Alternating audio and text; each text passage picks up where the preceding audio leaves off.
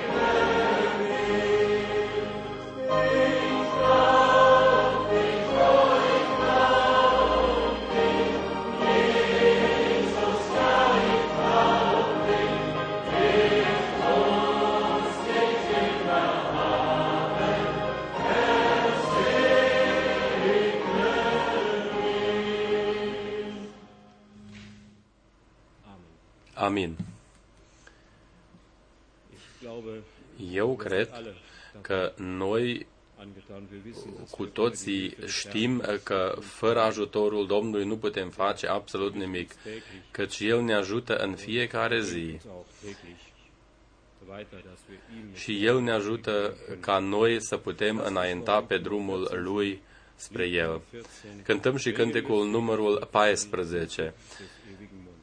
Nummer 14. Cântecul numărul 14. Segens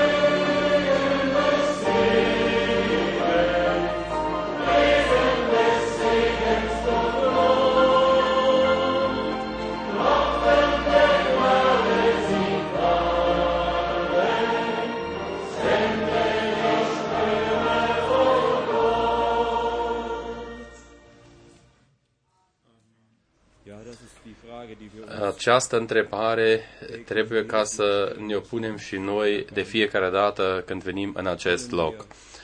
Dorim ca să primim binecuvântarea lui Dumnezeu? Da. Acesta este și motivul din care venim în acest loc, ca să fim binecuvântați din partea Domnului. Cântăm câteva corusuri. Începem cu corusul numărul 3. Eu dore, o, eu doresc ca să văd pe acela care a murit pentru mine. Wir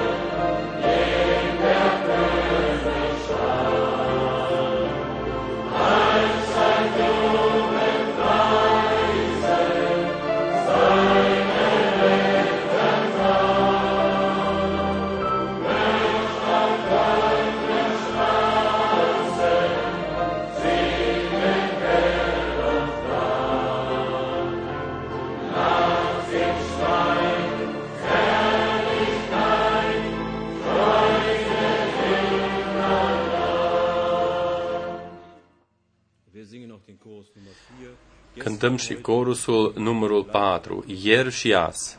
Wir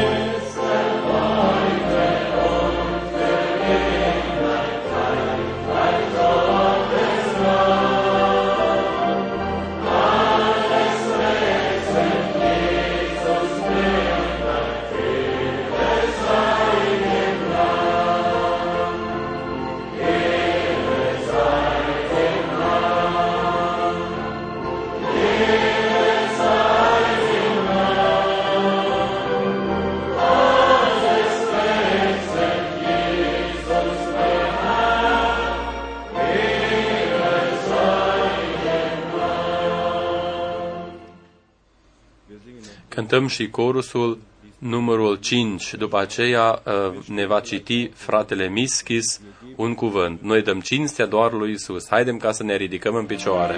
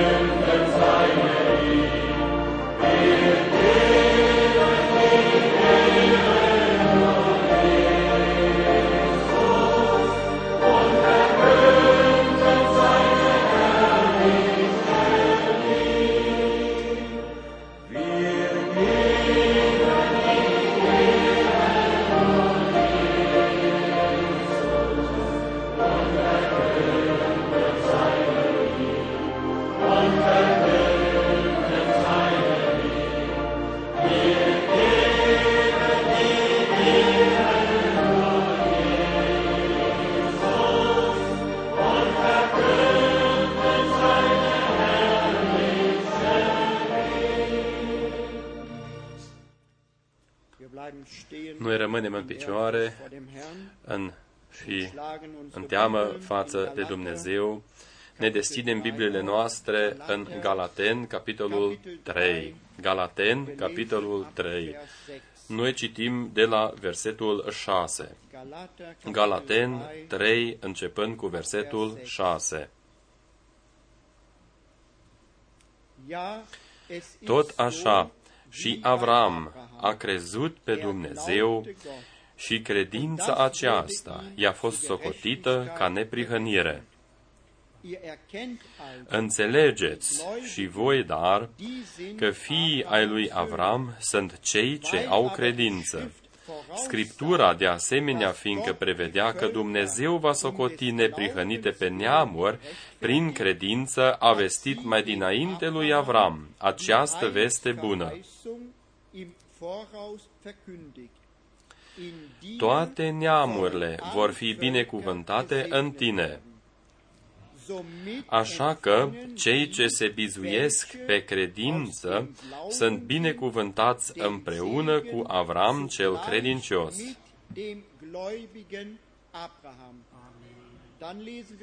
Acum citim și versetul 14. Pentru ca binecuvântarea vestită lui Avram să vină peste neamuri în Hristos Isus. Așa ca prin credință noi să primim Duhul făgăduit.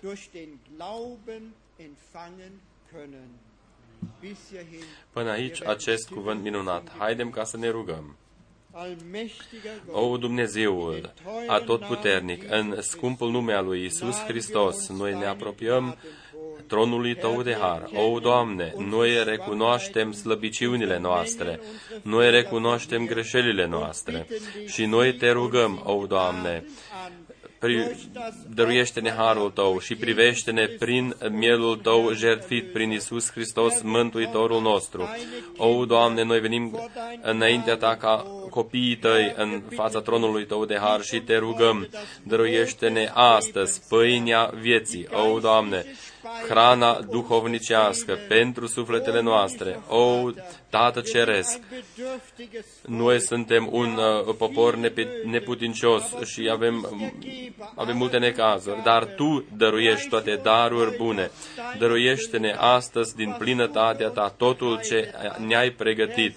O, Doamne, binecuvântează-ne pe toți și binecuvântează și buzele prin care vei vorbi și binecuvântează și inimile noastre și inimile noastre, astfel încât cuvântul tău să împlinească scopul pentru care tu l-ai trimis.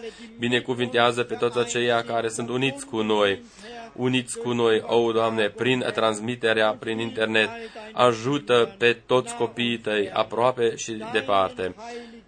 Numelui Tău, celui sfânt și scump, îi aducem cinstea, lauda și rugăciunea. În numele lui Isus. Amin. Amin. Cântăm încă un chorus. Crede doar, crede doar.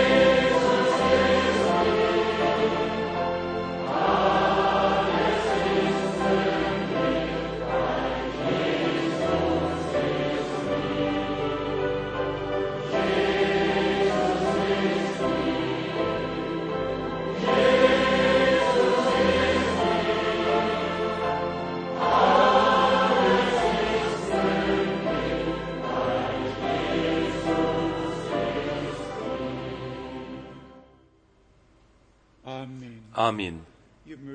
Luați loc.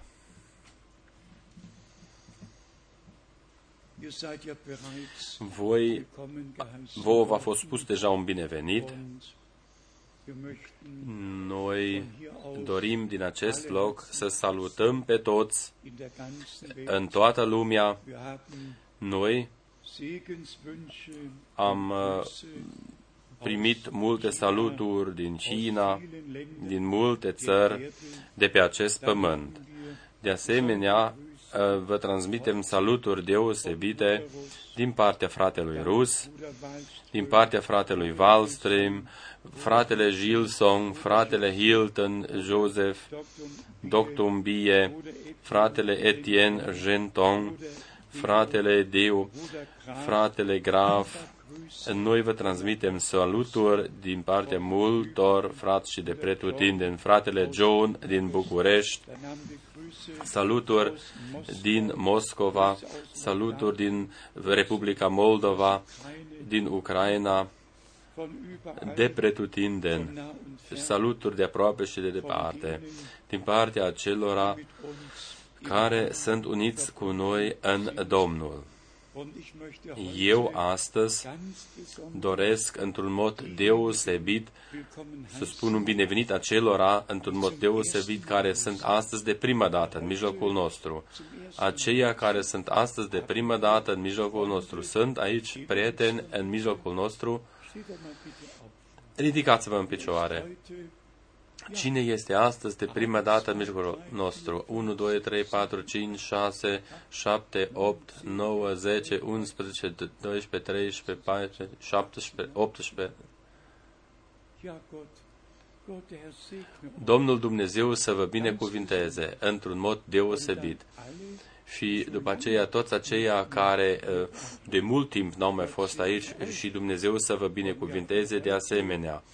Einen ganzen Bus Astăzi a venit un autobuz întreg din Slovacia, cel puțin uh, 1250 de kilometri au parcurs până în Krefeld. Dumnezeu să vă binecuvinteze într-un mod deosebit. După, aici sunt și frați și surori din Italia, in solch einem Kontingent uh, un număr mare este aici, un număr atât de mare încă nu a fost niciodată aici din Italia de nord, din sud, chiar până în Palermo. Dumnezeu să vă binecuvinteze într-un mod deosebit în mijlocul nostru. Aici sunt și prieteni din Republica Cehă, din Polonia, uh, ganz Europa din toată Europa. und der möge Domnul Dumnezeu să vă binecuvinteze. Și din țările Africii sunt aici. Domnul zu seinem să-și atingă ținta lui cu noi, cu toții. und Österreich und Schweiz Austria, Elveția, treb- nu trebuie ca să o uh, reamintim într-un mod special. Voi faceți parte deja din, din grupul nostru și Franța și toate țările vecine. Uh, Saluturi din America de Sud, din Lima, din Chile, saluturi de pretutindeni, wo Brüder und Schwestern unde frați și surori sunt uniți cu noi. Doctor Bie mi-a spus, fratele Frank, noi ne-am adunat aici în acest loc aproximativ 4.000 de oameni într-o singură adunare. De asemenea, a spus mai departe, mulți predicatori sunt aici. Noi suntem mulțumitori lui Dumnezeu într-un mod deosebit, fiindcă noi avem această posibilitate ca să ascultăm acest cuvânt prețios și uh, veșnic valabil, care este vestit și pe care îl vestim noi în toată lumea ca sămânța veșnică. Și Domnul Dumnezeu uh, nu va permite ca cuvântul său să se întoarcă fără rod, ci își va împlini scopul pentru care El l-a trimis. und besonders Într-un mod deosebit mă adresez tuturor tinerilor mal aufgefallen, Eh, eu am observat de data aceasta că acum sunt mulți eh, tineri în mijlocul nostru. die Gelegenheit Vă rog frumos, folosiți această ocazie. Primiți-L pe Iisus Hristos ca mântuitorul vostru personal, ca mântuitor, ca eliberatorul vostru. Nu pute, pe lângă El nu poate ca să treacă nici un, o, un drum. El este calea, adevărul și viața. El, doar cine aufgenommen l-a primit într-un mod adevărat, doar acela și posedă viața veșnică. Aceasta se, pe, se potrivește cu, și dass cu viețile noastre, cu cei tineri și cu cei în etate. Aceste adunări pe care Dumnezeu ni le dăruiește doresc ca să fie o binecuvântare pentru toți. Hoffen, Noi sperăm că observațiile care le voi face în decursul adunării să fie auch nur als Neben uh, înțelese corect și doar ca niște observații. man kann an dem, was gegen Nu putem uh, uh, trece pe lângă ceea ce se întâmplă pe acest pământ, fără ca să o reamintim.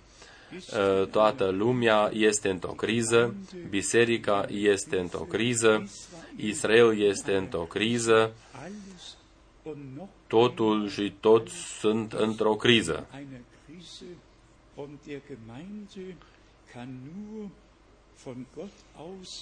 Eine Krise und der Gemeinde kann nur von Gott aus geholfen Biserica poate ca să primească ajutor doar din partea lui Dumnezeu. De aceea, noi îndreptăm uh, rugăciunile noastre spre tronul lui Dumnezeu, astfel încât aceste adunări dazu dienen, să fie folosite pentru scopul ca în toată lumea trupul Domnului, Biserica Dumnezeului Celui Viu, să îi se slujească. ab und zu Dacă noi din când în când uh, einfach mit einfügen müssen, trebuie ca să reamintim unele lucruri care sunt necesare în toată lumea, poate nu chiar în localitatea noastră sau în localitatea voastră, dar undeva pe acest pământ sunt necesare. Atunci noi facem acest lucru astfel încât să slujim întregului trup al, lui Dumnezeu, al Domnului nostru. Eu urez traducătorilor noștri Harul lui Dumnezeu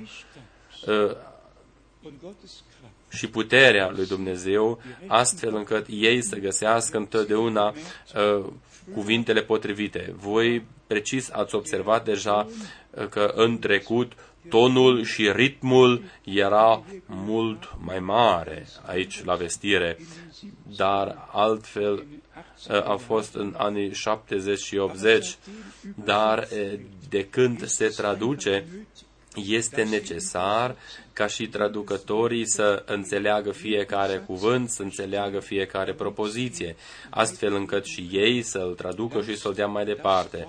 Permiteți ca cuvântul să lucreze în voi. Das Wort Cuvântul, cuvântul împlinește scopul pentru care a fost trimis.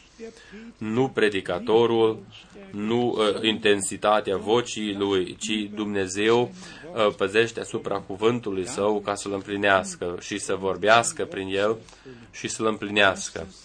Cu privire la întâmplările timpului în care trăim, uh, pe noi ne interesează în special ceea ce se întâmplă cu Israel. Aici avem une, ia un număr mare de e mail über die Dinge despre uh, lucrurile care mit dem Vatikan se întâmplă și se petrec acum între Vatican și cu Israelul. gehen. Die Verhandlungen nicht mit der Tratativele nu se duc cu, cu guvernul din Ierusalim, ci aceste tratative sunt uh, purtate cu rabinii și cu Vaticanul. Regierung, die Regierung și guvernul din Israel uh, nici măcar nu a aflat totul despre aceasta. Deja uh, se negociază timp de 10 ani și acum fiți atenți, uh, se, se duc tratative despre niște parcele și proprietate funciară pe muntele Sion.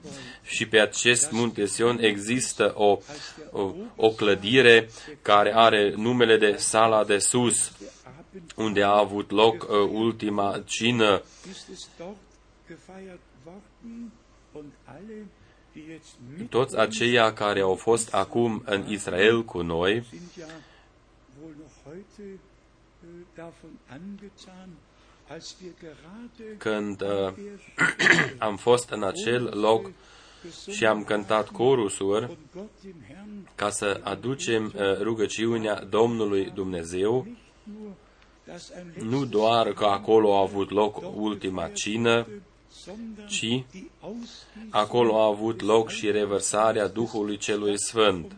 hat und dass das Wort Și cuvântul din prorocul Isaia, capitolul 2, Erfüllung s-a împlinit. Das Wort des Herrn Căci din Sion va ieși legea și din Ierusalim cuvântul Domnului. und es genügt ihnen nicht. All die anderen Nu este de ajuns ca acești oameni din Roma să posede terenuri din alte orașe, ci ei doresc ca să vină pe acest munte Sion care este de fapt muntele Sion, este o parte al uh, muntele Moria, unde Avram l-a jertfit pe Isaac și tocmai uh, această clădire vor ca să o posede, adică unde este sala de sus. În 30 aprilie uh, era data când trebuia ca să fie semnat deja uh, contractul. Uh, și este scris aici, controlul Israelului peste muntele Sion este în uh, pericol. După aceea vin alte titluri, tratativele care au durat deja 10 ani să fie încheiate. După aceea este scris și descris în detalii despre ce este vorba aici. Dacă nu ar exista pentru aceasta un cuvânt proroc, profetic, un cuvânt în proroci, ă, atunci n-ar fi așa de periculos. Dar eu doresc ca să citesc foarte scurt, foarte scurt ă, câteva cuvinte. Ă, de exemplu, din prorocul Daniel. Daniel, capitolul 8. Daniel, capitolul 8 Aici este descris timpul sfârșitului și, de asemenea, ceea ce se va întâmpla cu Israelul sau cu acela care va avea rolul principal în timpul respectiv. Daniel, capitolul 8, versetul 24 și versetul 25. El va fi tare, dar nu prin puterea lui însuși. El va face pustieri de necrezut. Va izbuti în tot ce va începe. Va nimici pe cei puternici și chiar pe poporul sfinților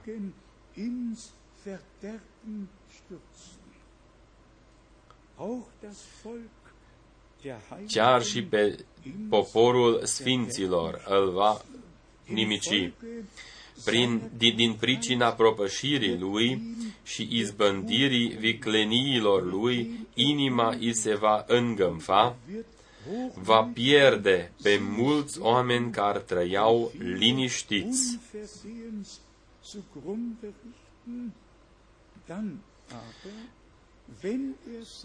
Și se va ridica împotriva Domnului Domnilor, dar va fi zdrobit fără ajutorul vreunei mâini omenești.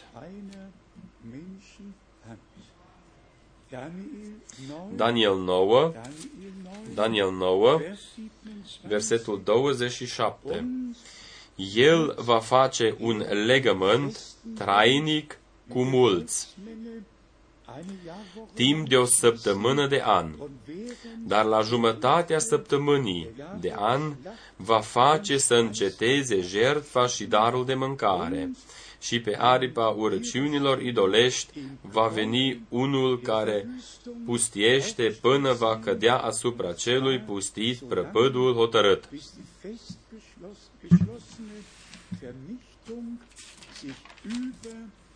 Verwüstung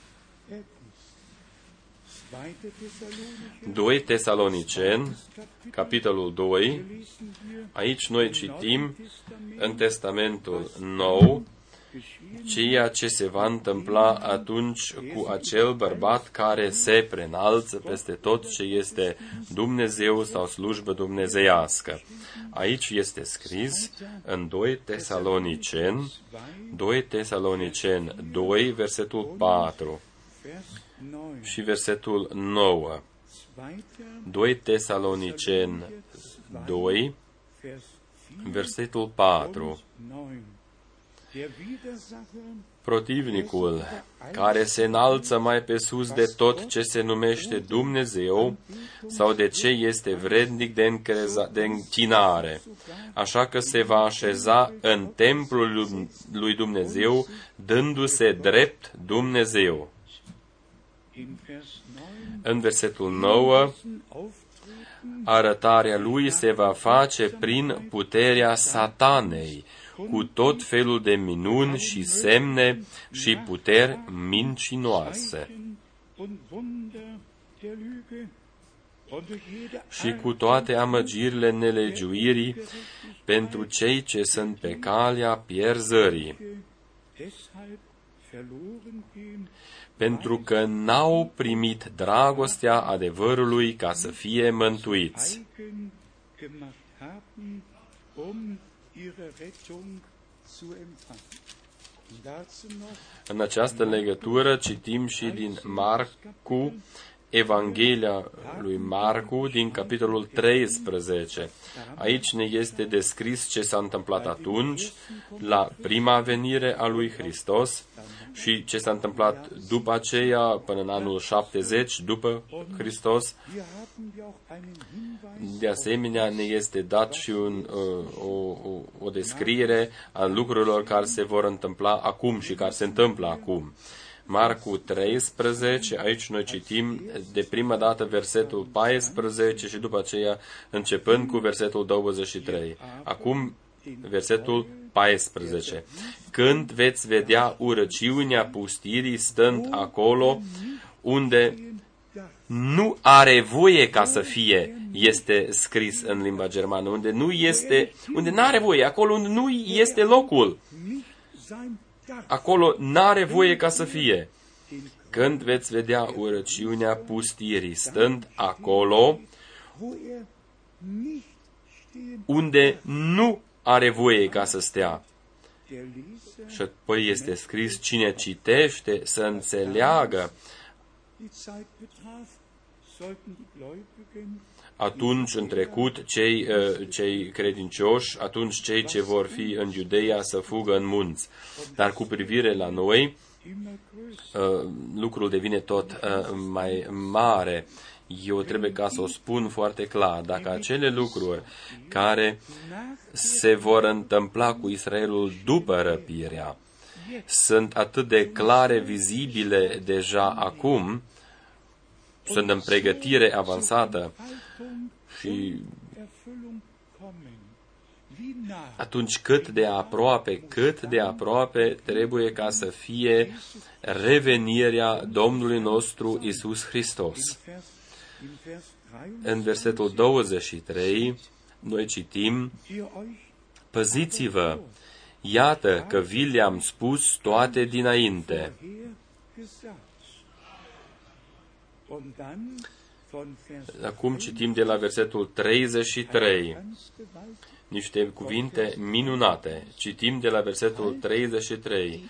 Luați seama, vedeați și rugați-vă, dass diese Bibel ă, astfel încât voi să știți că damals acest verset biblic nu s-a referit ă, la timpul trecutului, jetzt ci la timpul nostru prezent, atunci voi trebuie doar ca să citiți versetul 28 din Marcu 13. Luați învățătura de la smocin prin pilda lui, când mlădița lui se face fragegă și înfrunzește, știți că vara este aproape. Acest uh, măslin a devenit deja fraged și a înfrunzit poporul Israel, s-a întors din 144 de țări uh, în țara lor părintească și după aceea este descris timpul sfârșitului. Și în versetul 33 este scris, luați seama, vedeați și rugați-vă, căci nu știți când va veni vremea aceea. Ihr wisst nicht, wann Voi nu știți, căci nu știți când va veni vremea aceea. Dar vedeați și rugați-vă, pregătiți-vă, căci das alles când veți vedea aceste lucruri întâmplându-se, Erfüllung kommt, dann atunci voi să vă ridicați capetele în sus, denn eure căci voi știți că eliberarea voastră se apropie. im Și imediat după acest cuvânt eh, minunat este scris, începând de la versetul 34, acolo este scris ceva ce în ultimul timp eh, Missverständnis a condus la unele înțelegeri greșite, fiindcă eh, vorgenommen oamenii au răstămăcit într-un mod arbitrar. Vă spun foarte cinstit, hasse Deutsch. eu, eu urăsc răstămăcirile arbitrare. Și eu nu îmi voi cere scuze pentru aceasta. Răstămăcirea merge în acea direcție încât uh, tot timpul înaintea revenirii Domnului este împărțit, uh, împărțit în, în patru perioade. Ei vorbesc despre, uh, despre seara, despre miezul nopții, despre timpul unde, când este cântarea cocoșilor și dimineața. Răstămăcirea este așa că ei spun un mesaj a fost în timpul serii, când uh, fratele Brenem a fost în mijlocul uh, nostru, după aceea uh, la miezul nopții fratele Frank și acum este uh, mesajul în timpul cântării cocoșilor. Și tocmai uh, aceasta este o răciune și pentru Dumnezeu. Haidem ca să vă citesc ce este scris aici. Haidem ca să o citim fără ca să ne oprim prea mult. Începem de la versetul 33 și după aceea voi să judecați singur. Luați seama, vedeați, vedeați și rugați-vă căci nu știți când va veni vremea aceea. Se va întâmpla ca și cu un om plecat într-altă țară care își lasă casa de robilor săi putere, arată fiecăruia care este datoria lui și poruncește portarului să vegheze. Aici este descrisă o pildă, ia, un exemplu pământesc, natural, ca să ne spună ca noi să vedem. Mai departe, începând cu versetul 35, vedeați dar, pentru că nu știți când va veni stăpânul casei, sau seara, sau la miezul nopții, sau la cântarea cocoșilor, sau dimineața. Aici nu este vorba de niciun fel de mesaj în timpul serii sau un mesaj la miezul nopții sau un mesaj la cântarea cocoșilor sau un mesaj al dimineții, ci aici este vorba ca nimeni de pe acest pământ să știe când va veni Domnul. Nu știe când, când va veni ziua, noaptea. Dacă ne gândim în Noua Zeelandă, acolo începe ziua, acolo este dimineața și când este acolo seara, la noi este dimineața. Deci, aici este spus doar ca să vedem tot timpul și să fim pregătiți, fiindcă noi nu știm când va veni Domnul. Despre un mesaj, aici nu este vorba nicăieri, ci este vorba doar ca să fim pregătiți, indiferent când va veni Domnul, dimineața, la miază sau seara sau noaptea, sau noi să fim pregătiți versetul 36 și 37, Temeți-vă ca nu cumva venind fără veste să vă găsească dormind. Ce să zic vouă? Zic tuturor, vedeați.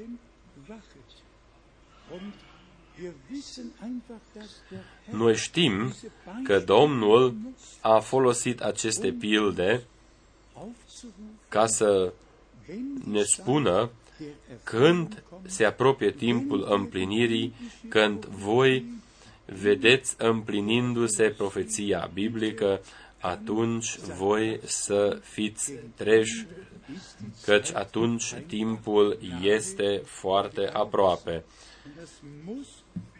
Noi trebuie ca să subliniem aceasta, că Dumnezeu are un plan de mântuire și acest plan de mântuire va, se va împlini chiar și cu Israelul. Israelul este într-un necas destul de mare, fiindcă ei atunci la prima venire al Domnului nu l-au cunoscut și nu l-au primit, de aceea a venit acest necaz peste uh, poporul lui Dumnezeu.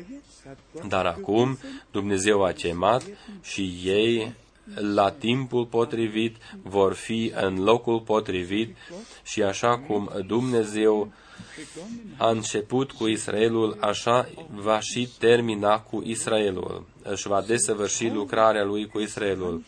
La fel de trist precum este câteodată și atât de mult necaz cât are Dumnezeu cu noi, cu biserica și cu Israelul înainte ca el să-și atingă ținta lui, totuși se va împlini.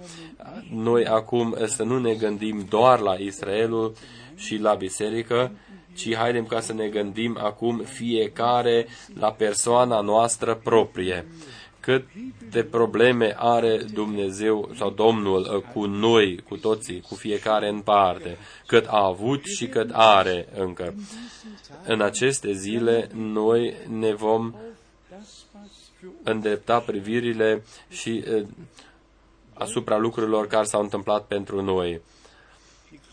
Golgota, răstignirea, învierea, eliberarea desăvârșită, ziua împăcării, cea, ziua cea mare ale împăcării cu toată omenirea, când am fost noi acum în Israel, noi am uh, vizitat de fapt toată țara. Noi am fost la Marea Roșie și ne-am reamintit de faptul acela pe care l-a făcut Dumnezeu când a zis lui Moise să ridice toiagul și Dumnezeu a împărțit marea, fie că a fost mai la stânga sau mai la dreapta, dar s-a întâmplat acolo așa cum este scris. Așa s-a și întâmplat. Pas cu pas în țara Bibliei, noi am putut ca să urmăm urmele lui Dumnezeu. Uh, urmele uh, din Testamentul Vechi și din Testamentul Nou. Uh, niște observații cu privire la Enghedi și Maria moartă. Dacă ne gândim la faptul ce este scris în Ezechiel 47, căci uh, bogăția mării uh, morții va fi mare, dar marea moartă, moartea, moartea e moartă, dar uh, uh, bogățiile acestei mări vor fi mai mari decât bogățiile uh, uh, mării mediteraniene atunci pescarii nu vor întinde doar, doar undițe, ci vor întinde mrej. Dacă va izvoră apa din izvorul din, din templul și a, această apă va însănătoși din nou Marea moartă atunci Domnul Dumnezeu este, este Creatorul. El va avea de grijă ca să fie acolo și peștii și, și restul viețitorilor. El spune și se întâmplă. Toate celelalte locurile din Israel uh, se merită ca să o reamintim foarte scurt. Toate celelalte locuri, fie muntele măslinilor, Eh, de exemplu, ne gândim la prorocul Zaharia, care a prorocit că Domnul Dumnezeul nostru va veni și va sta cu uh, picioarele sale pe muntele măslinilor și muntele măslinilor se va despica în două. Dacă mergem în Ghețemane, acolo noi suntem uh, transpuși în Evanghelii unde Domnul nostru a plâns și s-a rugat spunând, Tată, dacă este cu putință, depărtează de la mine paharul acesta. Totuși nu cum voiesc eu, ci cum voiești tu. Dacă ar fi trecut acest pahar pe lângă el, atunci noi ar fi trebuit ca să-l bem. Dar fiindcă el l-a băut, noi uh, putem ca să bem uh, paharul binecuvântărilor. Paharul binecuvântărilor în special, uh, într-un mod special, uh, binecuvântat uh, a fost situația când am fost lângă mormântul. Dacă citim în Ioan 19, în locul unde fusese răstignit Isus era o grădină și în grădină era un mormânt. Un mormânt nou în care nu mai fusese pus nimeni. Acesta este un lucru dacă este scris, dacă când ești la fața locului și vezi Golgota și dacă te duci un pic mai departe prin această grădină și vezi acest mormânt gol el a înviat. El trăiește. Ce căutați pe cel viu în rândul morților? Eu am spus deseori, Wir sind erlöst. Noi suntem eliberați, mântuiți, prețul a fost plătit. Große Versöhnungstag Ziua cea mare ale împăcării a lui Dumnezeu cu toată omenirea a avut loc. verloren geht. Cine se pierde Verantwortung este pierdut uh, din, din motivul propriu. El nu trebuie ca să-și ceară scuze de la Dumnezeu dacă el trece pe lângă ceea ce a făcut Dumnezeu pentru eliberarea și mântuirea noastră, ceea ce ne-a dăruit El prin harul Său. Gândiți-vă încă o dată, mit Gold nu cu aur și nu cu argint, uh, cum scrie și, și Petru, ci noi am fost răscumpărați cu uh, sângele prețios ale mielului lui Dumnezeu. Și ce citim noi în Levitic, în capitolul 17, începând de la versetul 11, căci viața trupului este în sânge. De aceea, sângele trebuia ca să curgă și să fie adus pe altarul jertfei. Deci, în, în evrei putem ca să citim că Domnul nostru a intrat cu propriul său sânge în locul prea sfânt ceresc. eingegangen ist und so die În acest mod, El, eh, ne-a, eh, el a înfăptuit eh, eliberarea veșnic valabilă. Nimeni nu o poate schimba vreodată. Niciodată nu poate schimba și modifica cineva ceva. O eliberare veșnic valabilă ne-a dăruit Dumnezeu nouă tuturor. Și viața veșnică ne-a dăruit-o de asemenea prin harul său. Haidem ca să primim ceea ce ne-a dăruit Dumnezeu prin harul său.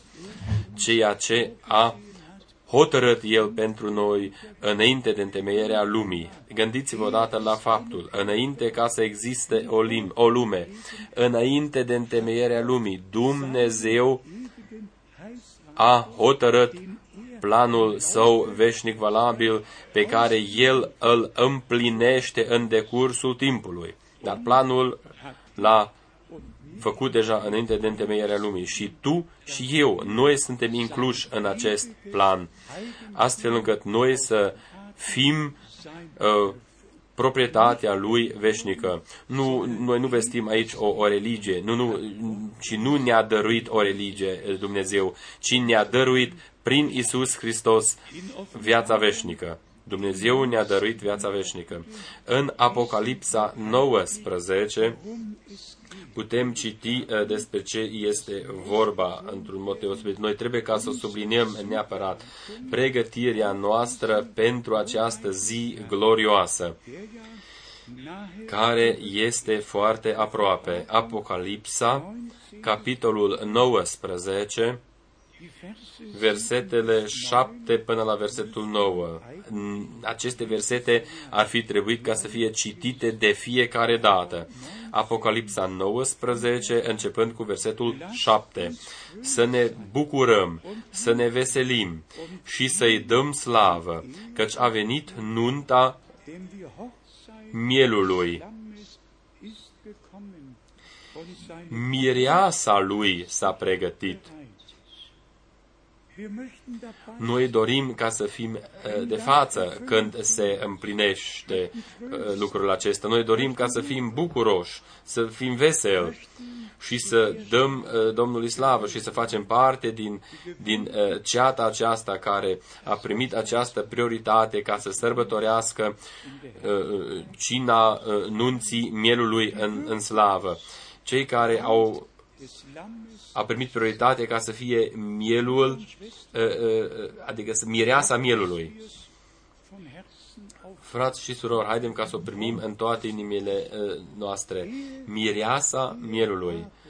Înainte das Opfer da ca Abel să jertfească uh, Gott der Herr corect, Domnul Dumnezeu a tăiat deja doi miei și a îmbrăcat pe Adam și pe Eva.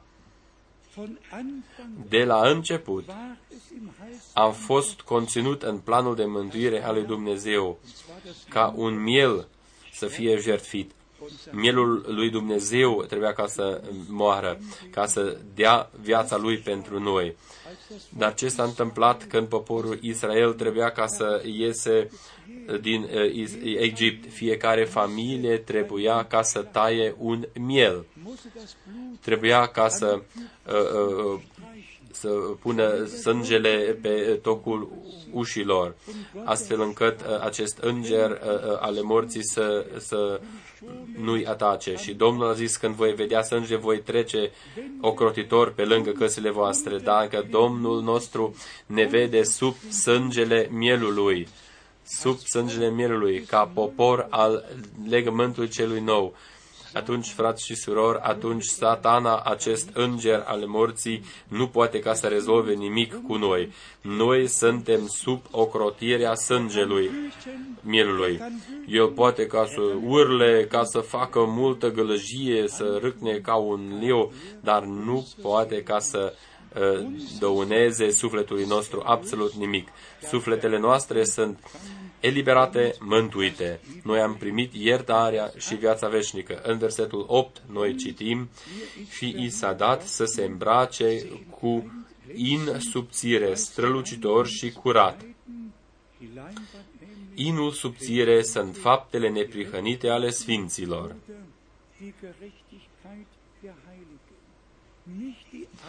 Nu dreptatea proprie, toată lumea este plină de astfel de dreptăți, ci dreptatea, fapt, această uh, uh, dreptate care ne-a fost tăruită prin credința, precum a, a, a avut-o Avram, uh, credința în făgăduință pe care Dumnezeu i-a dat-o. Astfel, noi vedem aici credința este necesară și credința vine din predică. În versetul 9, apoi mi-a zis, scrie, ferice de cei chemați la ospățul nunții mielului. Deja chemarea este minunată, frați și surori. Deja faptul că am fost chemați la acest uh, uh, ospăț este o fericire. Legătura este făcută. Ferice de cei chemați la ospățul nunții. Haideți să o citim. Apoi mi-a zis, citim din nou versetul 9. Apoi mi-a zis, scrie, ferice de cei chemați la ospățul nunții mielului. Mai apoi mi-a zis, acestea sunt adevăratele cuvinte ale lui Dumnezeu. Noi suntem invitați ca să venim la Domnul. Noi am fost invitați ca mireasă să venim la nunta cea mare ale mielului în slavă. Această invitație este primită doar din partea acelora care sunt hotărâți pentru acest scop înainte de întemeierea lumii. Toți ceilalți, toți ceilalți vor trece pe lângă acest fapt minunat. Cuvântul nu li se poate adresa. Dar toți aceia care fac parte din rândul miresei, ei vor asculta de acest cuvânt. Ei vin la Domnul. În capitolul 21, Apocalipsa 21, noi citim versetul 2. Și eu am văzut coborându-se din cer de la Dumnezeu cetatea sfântă, noul Ierusalim, gătită ca o mireasă împodobită pentru bărbatul ei.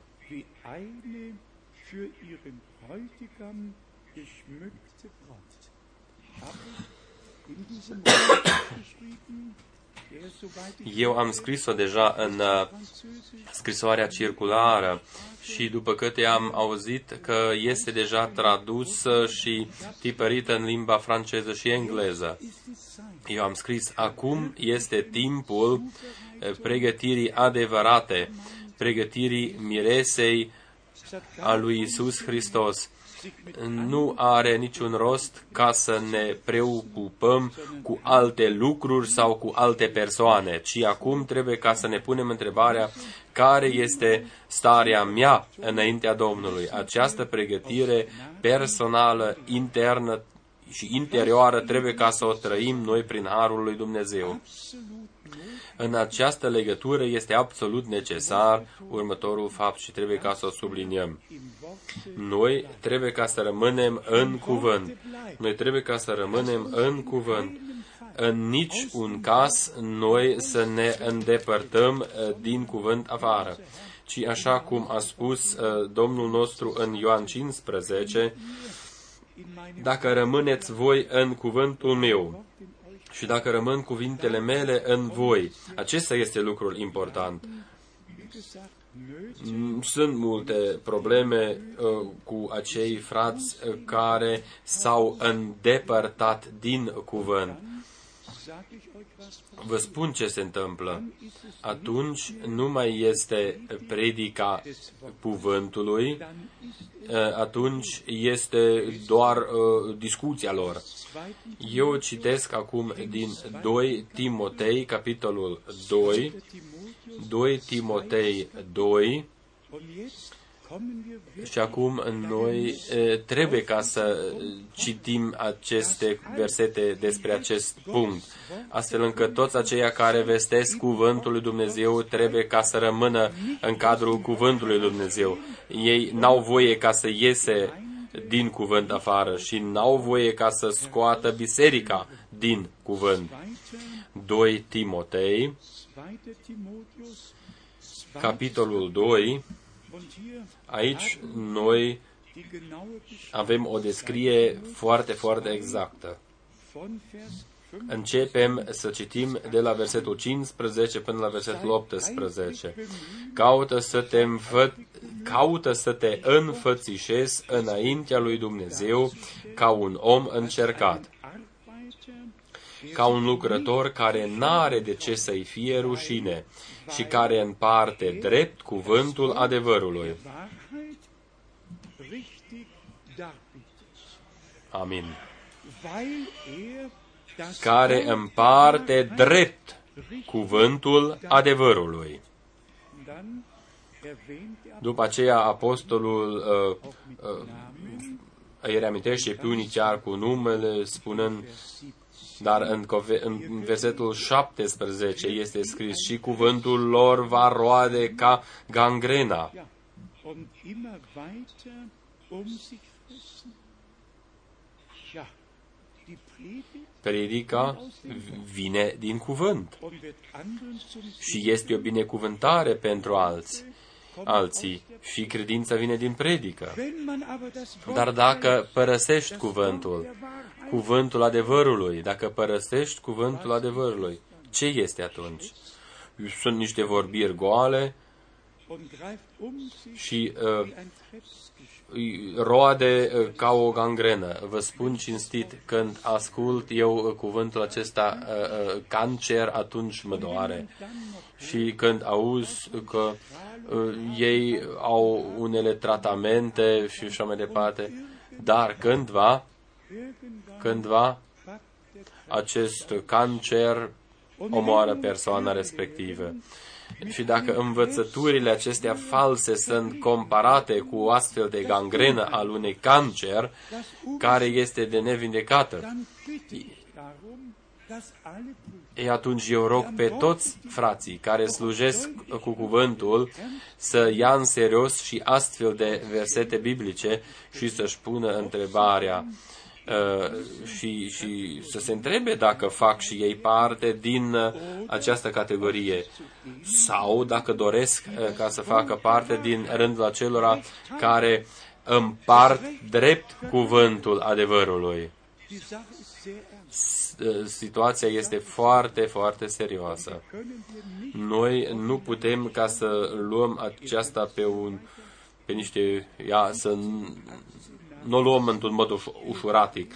Voi puteți citi mai departe în 17 și 18 și cuvântul lor va roade ca gangrena din numărul acestora sândii, meneu și filei. Și acum fiți atenți, in Betreff der ca s-au abătut de la adevăr. der Wahrheit auf Ei zic geraten sind. că aș fi venit învierea. Geht in Aici este și necazul. Cine părăsește adevărul, părăsește calea cea dreaptă, kommt in, uh, kommt in Deutungen, mer- intră în, în, în răstălmăciri și așa mai departe. wirst mit einem Krebsgeschwür Și atunci învățătura lor este comparată cu o gangrenă care nu se poate vindeca. Doresc ca să mai citesc unele locuri din prorocul Isaia, in den Raum zu stellen, um uns zu zeigen, ca să wie wichtig mm, ne arăt cât de important este ca să punem totul pe un fundament biblic și totul ce este din punct de vedere ale, ale învățăturii. Nu de mult, unul dintre frați a citit un cuvânt din Isaia, scuzați-mă că eu uh, o spun în, uh, într-un mod naiv. Noi o vom citi în curând. Acolo este scris despre un, un rob orb. Și atunci acest frate mi-a spus, acest cuvânt s-ar putea potrivi cu persoana ta. Ich habe das mit, mit Fassung Eu uh, am luat aceasta cu umor, dar nici unul dintre aceste cuvinte, 18 Mal din aceste 18 ori unde este scris rob, rob sau robul în prorocul Isaia, începând de la Isaia 41 până 54, se poate referi la mine sau la fratele Brenem sau la Pavel sau la un alt rob al lui Dumnezeu.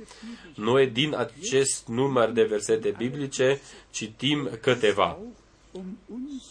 Um unsere Brüder Și aceasta o facem și din pricina fraților noștri care au anumite eh, probleme și necazuri. Noi trebuie ca să-i ajutăm, să, să slujim și prin vestirea eh, cuvântului trebuie ca să slujim întregii biserici și să-i ajutăm și pe frații noștri. Haidem ca să citim din aceste 18 locuri, din capitolul 41 până la 54, care vorbesc despre un rob. Noi citim doar câteva.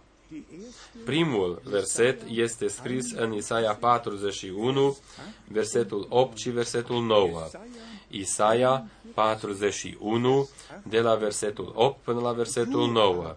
Dar tu, Israele, robul meu, Iacove, pe care te-am ales, sămânța lui Avram, prietenul meu. hier ist gesamt Aici uh, uh, Domnul se adresează întregului Israel și îl numește ca un, un, un rob al, al lui Dumnezeu. wurden ja dem Toate făgăduințele au fost date poporului Israel. Roman, capitolul 9. Dar tu, Israele, robul meu. und dann in Vers După aceea citim mai departe în, în versetul 9. Tu pe care te-am luat de la marginile pământului și pe care te-am berufen und chemat dintr-o țară depărtată, căruia ți-am zis, tu ești robul meu, te aleg și nu te lepăd.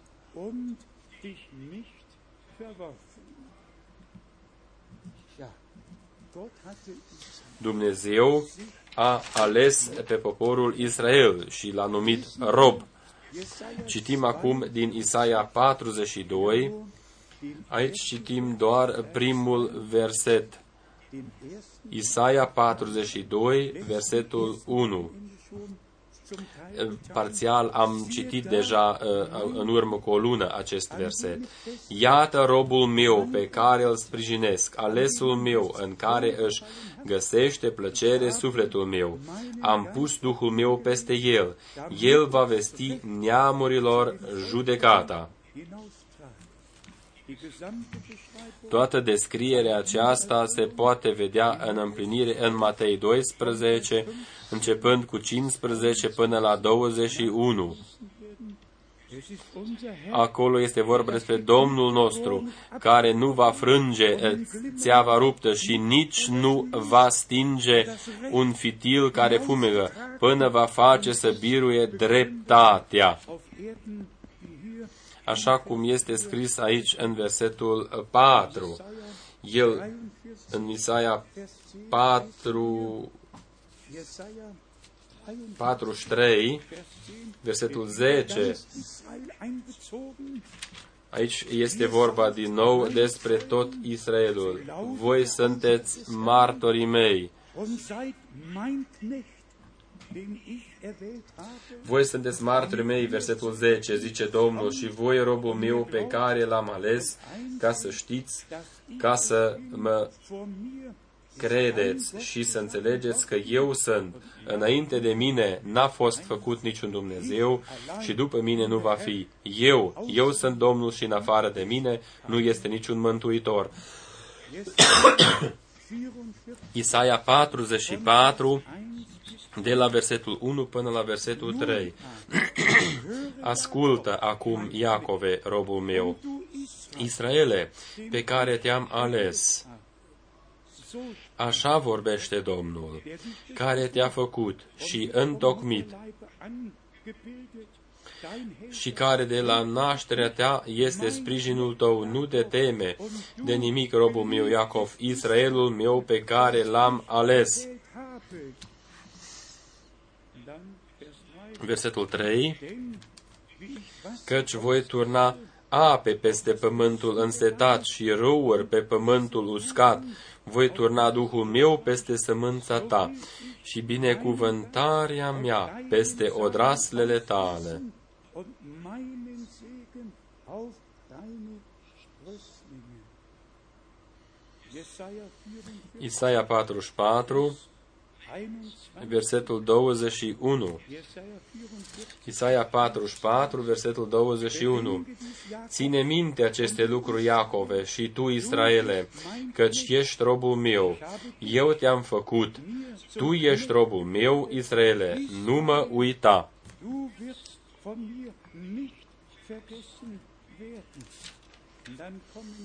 Du wirst von mir nicht vergessen werden. Und dann kommen die Și acum vin uh, făgăduințele cu privire uh, la Domnul nostru și Mântuitorul nostru. În Isaia 49, în Isaia 49, versetul 5 și 6, noi putem citi, Nun aber, Și acum Domnul vorbește. der mich El care m-a întocmit din pântecele mamei ca să fiu robul lui, damit ich Jakob, ca să duc înapoi la el pe Iacov damit Israel și pe Israel, care este încă împrăștiat, căci eu sunt prețuit înaintea Domnului și Dumnezeului meu este tăria mea. ist meine Stärke geworden. Ja, er hat zu mir gesagt, es genügt mir nicht, El zice, este prea puțin lucru să fii robul meu, ca să ridici semințiile lui Iacov și să aduci înapoi rămășițele lui Israel. De aceea te pun să fii lumina neamurilor, ca să duci mântuirea până la marginile pământului.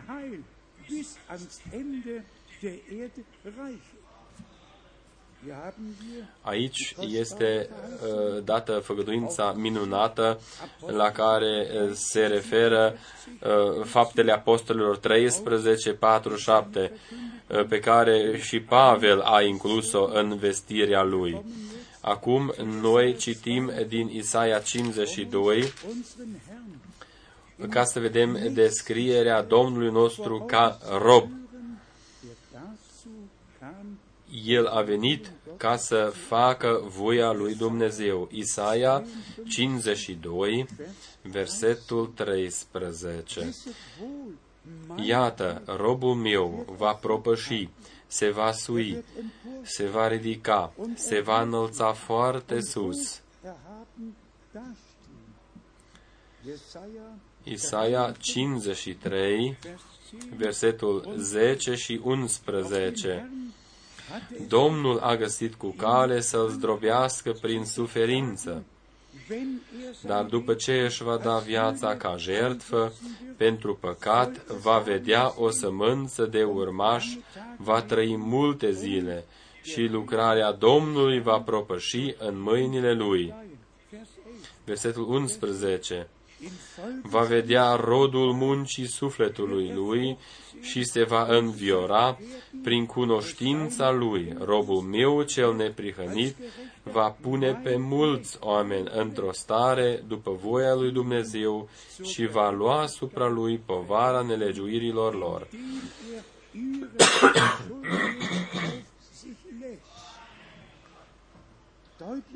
Mai clar nu s-a putut uh, scrie. În versetul 12 este scris, de aceea li voi da partea lui la un loc cu cei mari și va împărți prada cu cei puternici, pentru că s-a dat pe sine însuși la moarte și a fost pus în numărul celor fără de lege, pentru că a purtat păcatele multora și s-a rugat pentru cei vinovați. um Täter fürbittend eingetreten ist. Es muss doch beim Lesen În timpul citirii, noi trebuie ca să fim atenți unde este vorba despre Israel, când Domnul îi se adresează ca rob, unde este numit Domnul nostru ca rob, care este legătura, contextul, unde își are loc fiecare verset anume. Așa a spus și Pavel, fi un lucrător care împarte corect cuvântul să lași cuvântul acolo, în acel context unde este scris și acele patru ori în Testamentul Nou care se referă doar la Domnul nostru. Noi putem citi de prima dată în Matei, capitolul 12, în versetul 18 și după aceea în Faptele Apostolilor, capitolul 3, Fapte 3, aici Domnul nostru este numit din nou ca uh, rob. Fapte 3, versetul 13. Dumnezeul lui Avram, Isaac și Iacov, Dumnezeul părinților noștri, a proslăvit pe robul său Isus, pe care voi l-ați dat în mâna lui Pilat și v-ați lepădat de el înaintea lui, măcar că el era de părere să-i dea drumul. Aici ă, Domnul nostru este numit din nou ca rob. Faptele Apostolilor 3, versetul 26. Dumnezeu după ce a ridicat pe robul său Isus, l-a trimis mai întâi vouă, ca să vă binecuvinteze, întorcând pe fiecare din voi de la fără de legile sale.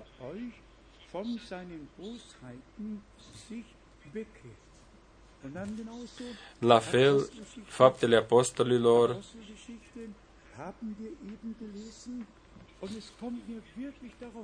este important ca toți frații noștri să citească în Sfânta Scriptură, să găsească legătura corectă și să învețe poporul lui Dumnezeu în așa mod care este plăcut înaintea lui Dumnezeu. Frați și surori, noi o spunem de repetate ori.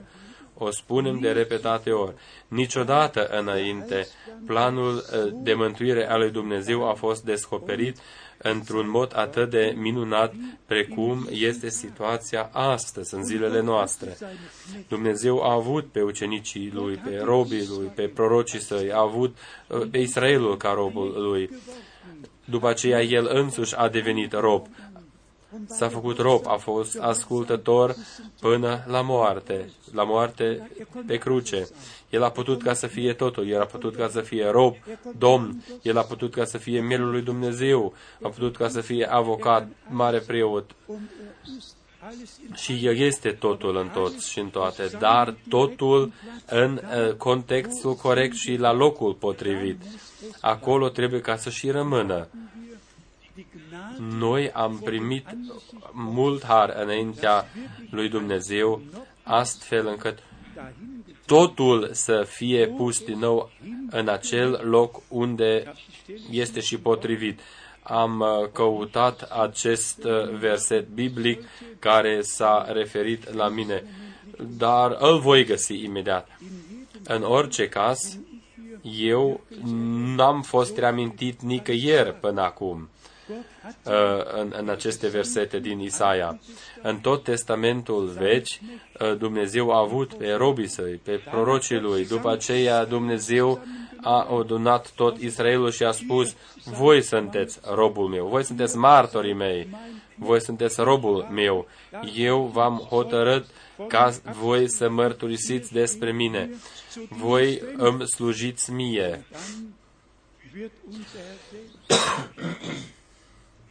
După aceea, chiar Domnul nostru devine rob. Acum am găsit versetul Isaia 42, versetul 18 și 19. Isaia 42, 18 și 19. Ascultați surzilor, priviți și vedeți orbilor. Cine este orb, dacă nu robul meu, și surd ca solul meu, pe care îl trimet? Cine este orb ca prietenul lui Dumnezeu și orb ca robul Domnului? Eu am spus deja, Domnul Dumnezeu a făcut împărțirea după voia Lui. El uh, a numit Israelul orb, fiindcă n-a putut ca să vadă, așa cum a spus prorocul Isaia de la început, au ochi și nu văd, au urechi și nu ascultă. Și Domnul a vestit judecata. Când uh, citești astfel de versete, atunci trebuie ca să te duci și la capitolul 41, trebuie să te duci uh, și să compari totul uh, cu capitolele celelalte ca să știi exact despre cine este vorba aici. Israelul a fost surd, Israelul a fost orb, cu toate că au fost rob și totuși nu a recunoscut ceea ce a făcut Dumnezeu în timpul lor.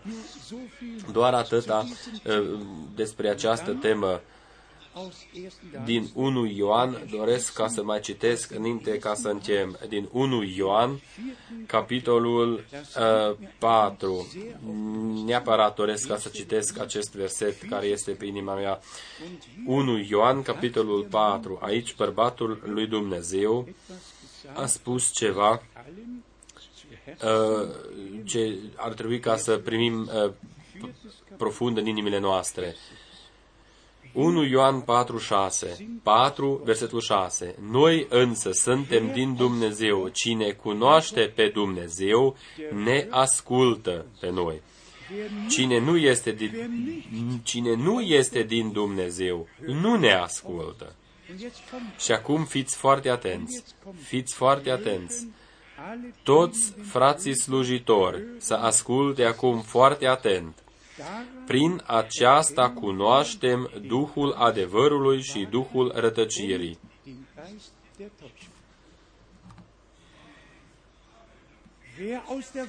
Cine este din adevăr, ascultă ceea ce spune Duhul adevărului. Și Duhul adevărului vorbește doar prin și din cuvânt. Cuvântul rămâne în veșnicie. Dar după aceea mai există și încă un Duh, ă, Duhul rătăcirii, Duhul minciunii. Și, acesta, ă, și, și între aceștia doi există o diferență foarte mare. Haidem ca să o mai citim încă o dată. Noi, adică Apostolul Ioan a fost atât de sigur încât el, conform poruncii lui Dumnezeu, a adus acest cuvânt și a putut ca să spună, noi însă suntem din Dumnezeu.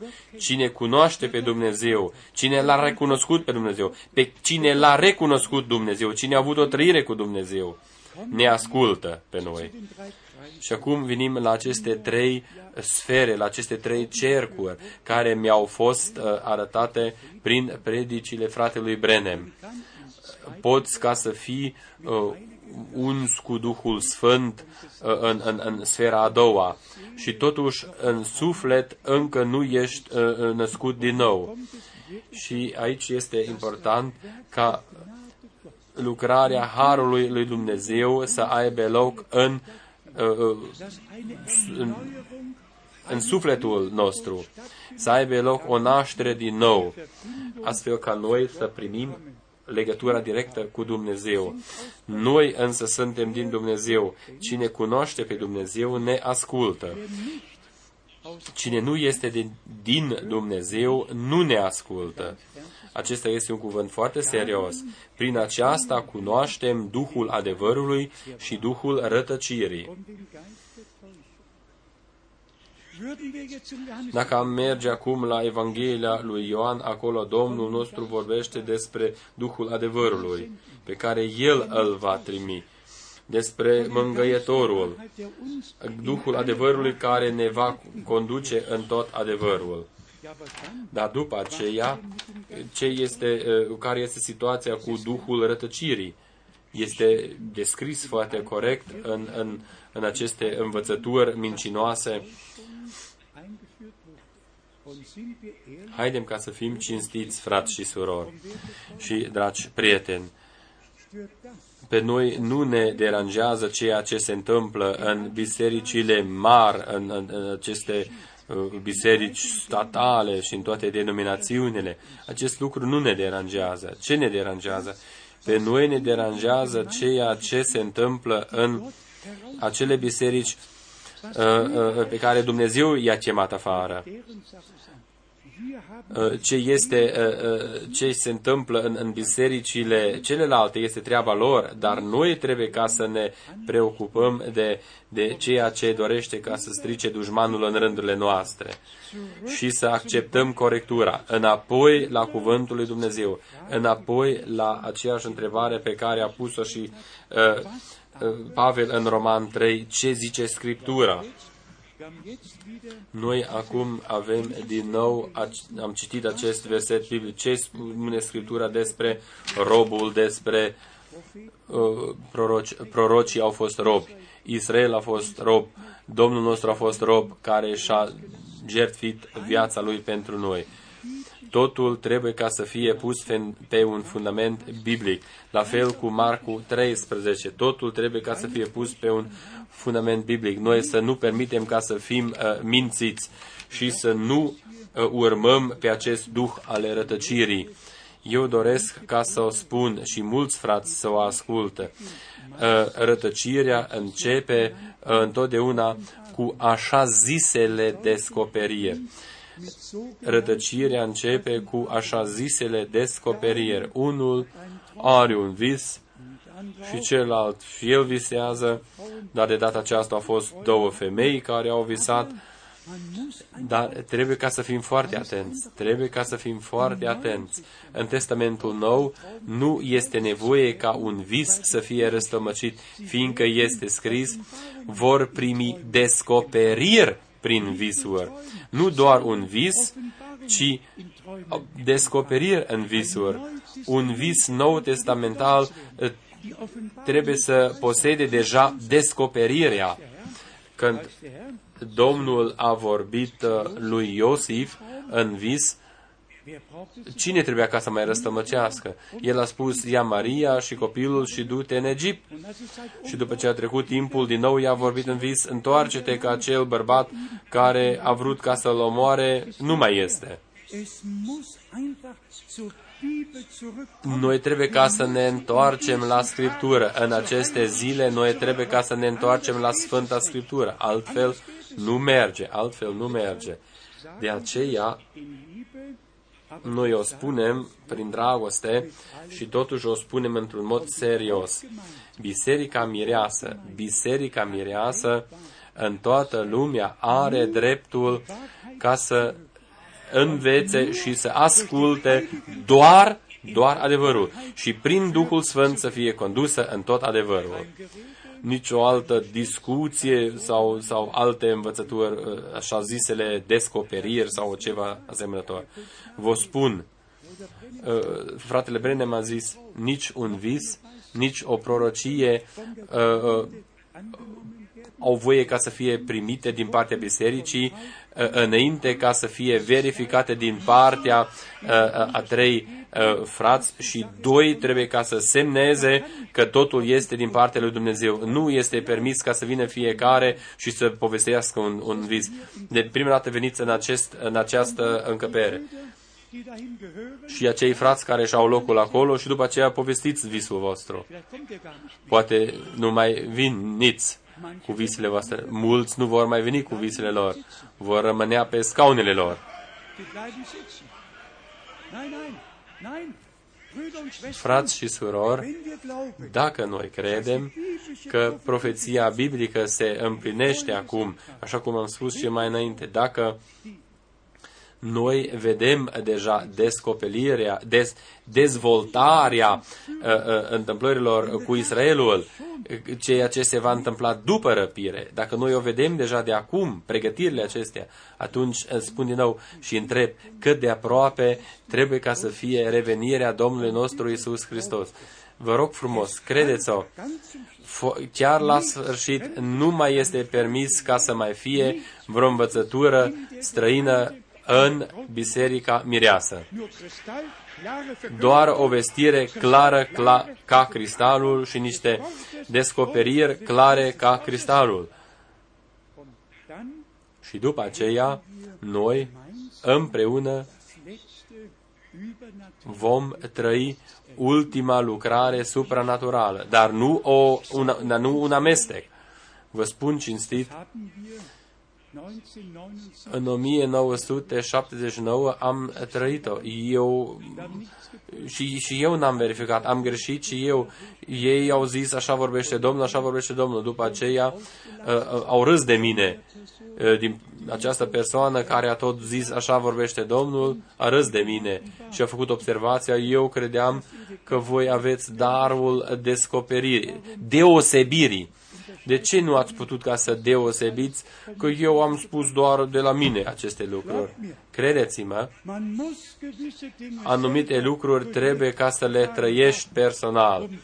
Abia după aceea să afli ceea ce înseamnă cu ce, uh, uh,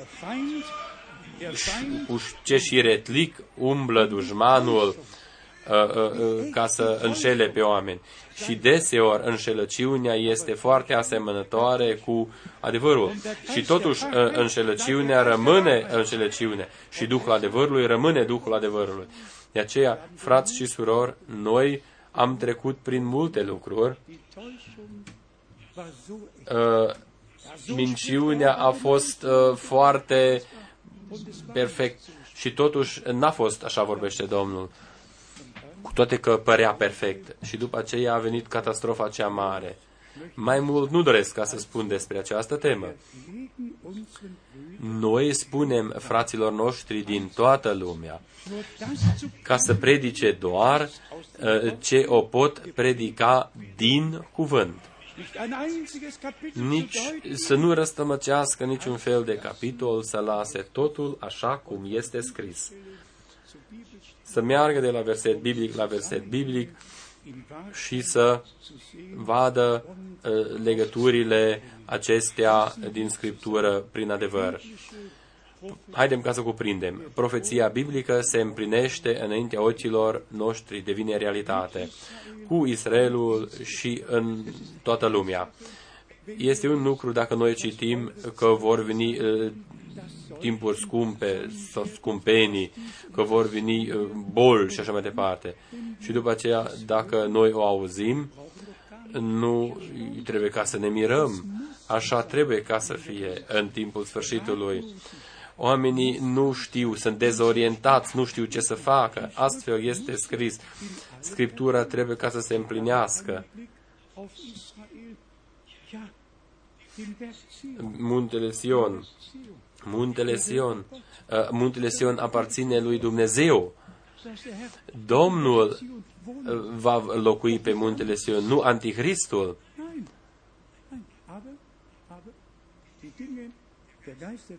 Acest, acest duh ale rătăcirii uh, este foarte, foarte și retlic și vrea să facă o lucrare mare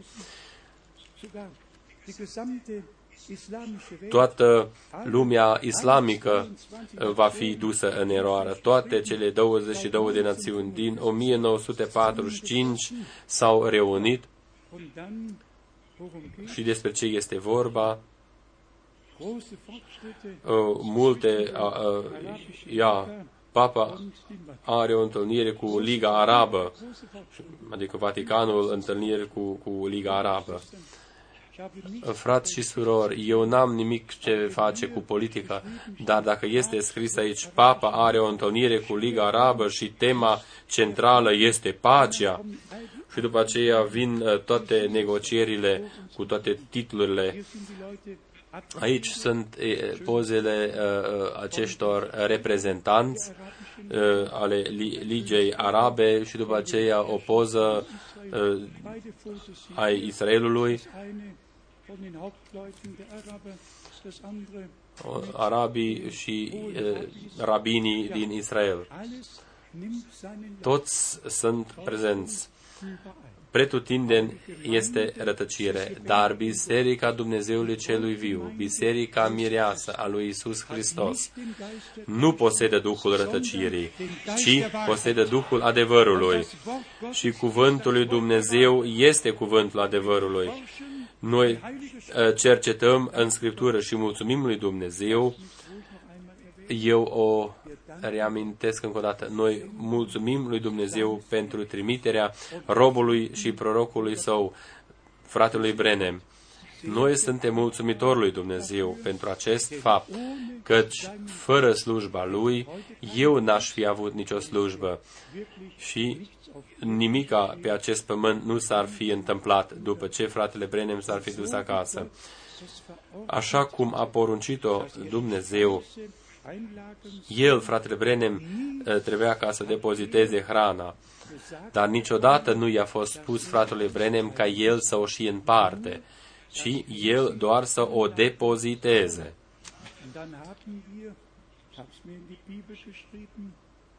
als ihm gesagt wurde, dass seine Botschaft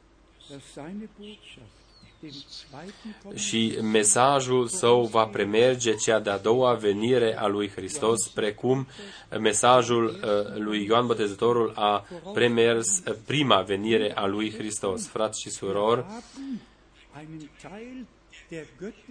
noi am uh, trăit deja o parte ale mântuirii, a istoriei mântuirii și aproape a sosit momentul ca să trăim și ultima parte ale acestei istorii de mântuire.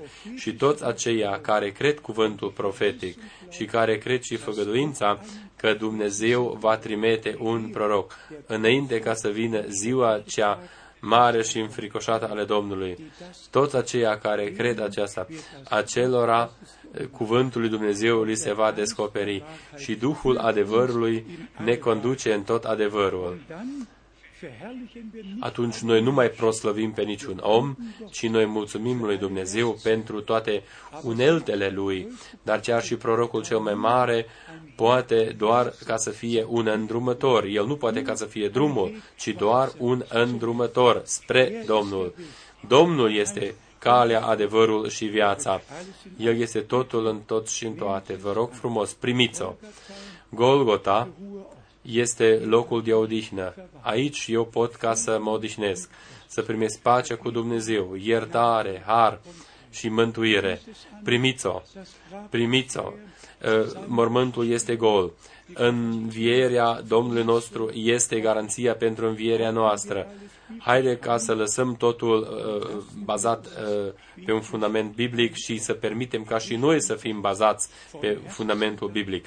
Eu sunt mulțumitor lui Dumnezeu din toată inima mea, fiindcă biblica, uh, bib, or, rânduiala biblică se restituie în biserică și respectul față de Dumnezeu este pus din nou în inimile oamenilor. Teamă față de Dumnezeu, respect față de cuvântul său și prin Duhul Sfânt noi suntem conduși în tot adevărul. Sunteți de acord? Amin, amin. Să se întâmple cu noi, cu toții, astfel încât nimica străin să nu mai fie nici un, o învățătură străină în mijlocul nostru, să nu mai, se mai vadă și să nu se mai audă nimica străină în mijlocul nostru, ci doar Domnul Dumnezeu să-și atingă ținta Lui cu noi, cu toții. Lui, Dumnezeului atotputernic, îi aducem mulțumirile, îi, îi, îi, îi mulțumim pentru acest cuvânt și pentru toate contextele, pentru toate legăturile din Testamentul Vechi, în Testamentul Nou, indiferent despre ce tema era vorba. În această această carte, în acest cuvânt este scris totul. Pentru aceasta suntem mulțumitori lui Dumnezeu.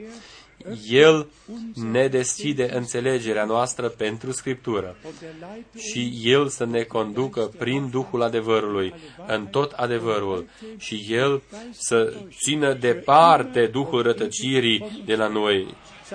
Sunteți de acord? Domnul Dumnezeu să țină pentru totdeauna Duhul rătăcirii și ale minciunii departe de noi, astfel încât doar Dumnezeu să-și atingă ținta Lui cu noi, cu toții. Lui, Dumnezeului Atotputernic, îi cuvine toată cinstea, în numele Sfânt al lui Isus. Amin. Haidem ca să ne ridicăm pentru rugăciune.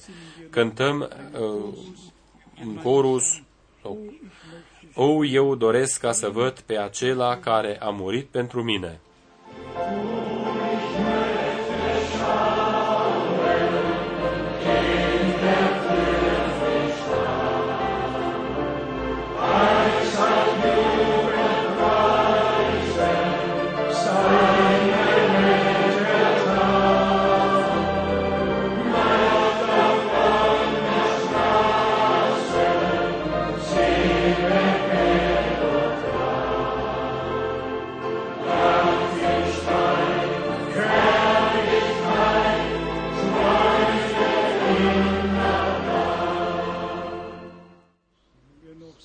Cântăm și corusul așa cum sunt.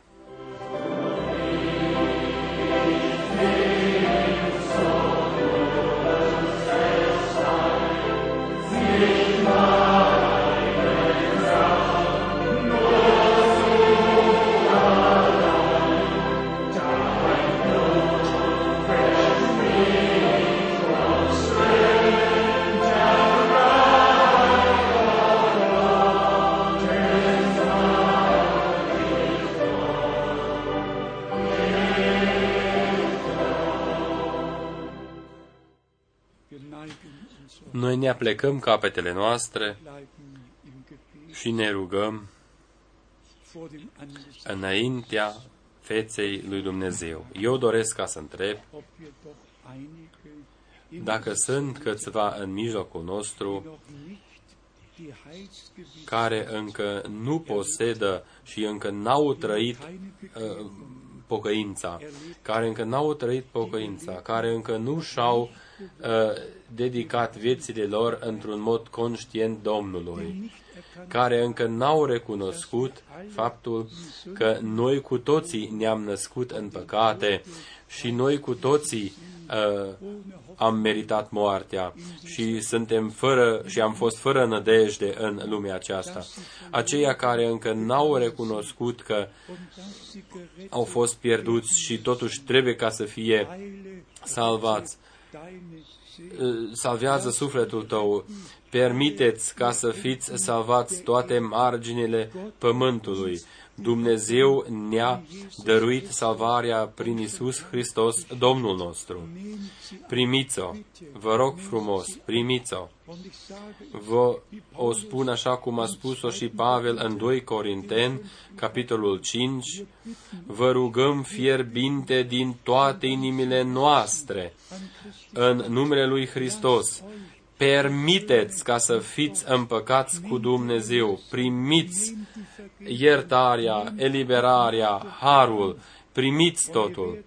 Și voi îi veți mulțumi lui Dumnezeu în veșnicie, dacă o veți face acum, în timp ce noi ne aplecăm în continuare capetele noastre pentru rugăciune, eu întreb încă o dată, cine dorește ca să-și ridice mâna ca să vă includem în rugăciunile noastre?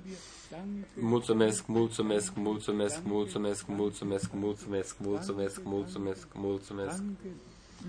Pretutindeni sunt mâini ridicate. Dumnezeu să binecuvinteze în special pe toți tinerii. Dumnezeu să vă binecuvinteze. A venit în, în inima mea că Dumnezeu să folosească acest uh, uh, sfârșit de săptămână în special pentru acei tineri care au crescut în niște familii credincioase, dar și ei trebuie să îl găsească pe Domnul și ei trebuie ca să aibă trăirile lor cu Domnul. Vă rog frumos, primiți-o acum. Dumnezeu v-a oferit-o. Voi trebuie ca să o primiți personal. Și după aceea se împlinește toți aceia, sau tuturor acelora care le-au primit, lor le-a dat putere ca să devină copii al lui Dumnezeu și nume tuturor acelora care cred în numele Lui. Vă rog frumos, credeți că Dumnezeu a fost în Hristos și v-a eliberat pe voi și a împăcat lumea cu El însuși, pe voi și pe noi. Și cine și credeți că Isus Hristos, ca Mielul lui Dumnezeu, a purtat toate păcatele pe cruce. Voi nu mai trebuie ca să purtați păcatele voastre. Păcatele voastre au fost duse pe cruce. Sângele a fost vărsat, sângele legământului celui nou. Și noi suntem poporul legământului celui nou. Suntem biserica nou testamentală. Noi care am primit ceea ce ne-a oferit Dumnezeu prin harul său. Acum dorim ca să ne rugăm și toți aceia care și-au ridicat mâinile, vă rog frumos, primiți-o. Iubitul Domn, Tu, Dumnezeul veșnic credincios, noi am vestit cuvântul Tău, cuvântul crucii și cuvântul despre Tine, cel răstignit. Te rog frumos, salvează pe toți cei pierduți, eliberează pe toți legați, vindecă pe toți cei bolnavi. Dovedește-ți cuvântul Tău în seara aceasta, în mijlocul nostru. Eu îți mulțumesc pentru prezența Ta. Îți mulțumesc pentru lucrarea și Duhului Tău celui Sfânt și te rog, binecuvintează-ne și întărește-ne. Te, îți mulțumesc fiindcă Tu ai salvat, ai iertat, ai dăruit har. Ție, Dumnezeului Atotputernic, îți aducem uh, cinstea și lauda pentru sângele mielului, pentru cuvântul lui Dumnezeu, pentru Duhul Sfânt, care ne conduce în tot adevărul, iubitul Domn, pentru totdeauna și pentru veșnicie Duhul rătăcirii să fie uh, uh, gonit pentru totdeauna din cadrul bisericii tale. Doar Duhul tău să conducă biserica ta. Tu să-ți ai drumul tău cu noi cu toții. Iubitul Domn, cum am auzit noi în cuvântul de introducere, binecuvântarea pe care ai făgăduit-o lui Avram, a venit și peste noi prin Isus Hristos și noi îți mulțumim, noi îți mulțumim pentru binecuvântarea Dumnezeului Atotputernic. Tu ai spus, eu te voi binecuvânta și tu vei fi o binecuvântare. Te rog frumos, binecuvântează în seara aceasta, binecuvintează în seara aceasta într-un mod minunat, salvează, eliberează, vindecă și dovedește-ți cuvântul tău. Aleluia! Cinste și laudă. Aleluia! Aleluia! Aleluia! Aleluia! Aleluia! Aleluia! Cinste Domnului Dumnezeu! Eu mai am o întrebare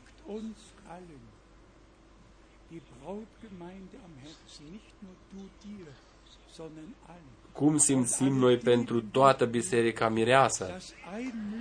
Oare doriți cu toții ca să vorbim aceeași limbă, să avem aceeași cunoștință, să avem aceeași descoperire, să fim ca într-o inimă și ca într-un duh? Totul să fie readus în starea uh, originală dumnezească este inutil ca să vorbiți despre FSN 4 și să spuneți că Dumnezeu va a pus slujbele în biserică acestea, trebuie ca să se descopere.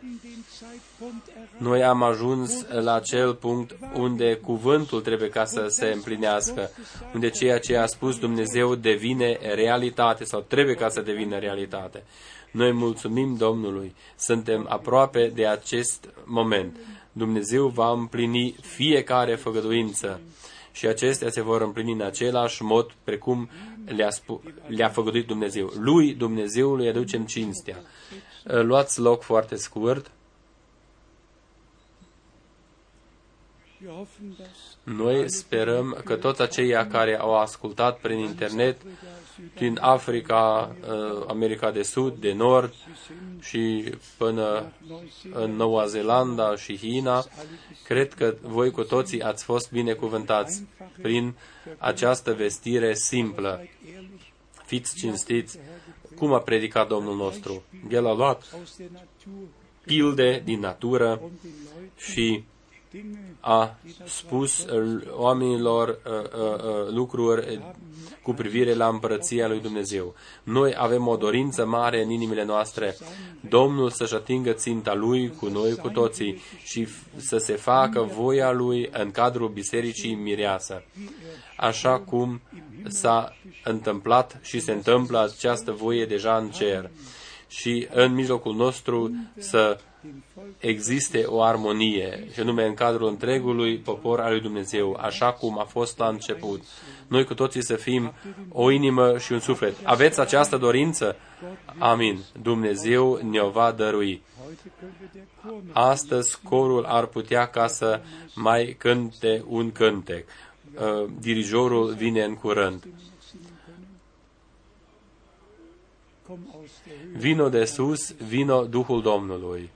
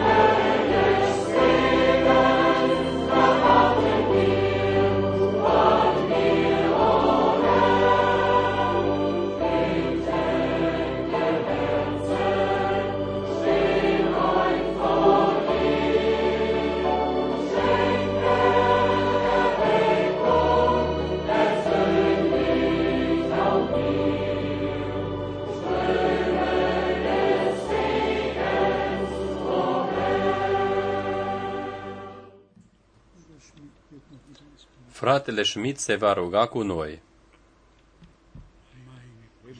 Tată Ceresc, noi îți mulțumim din toate inimile noastre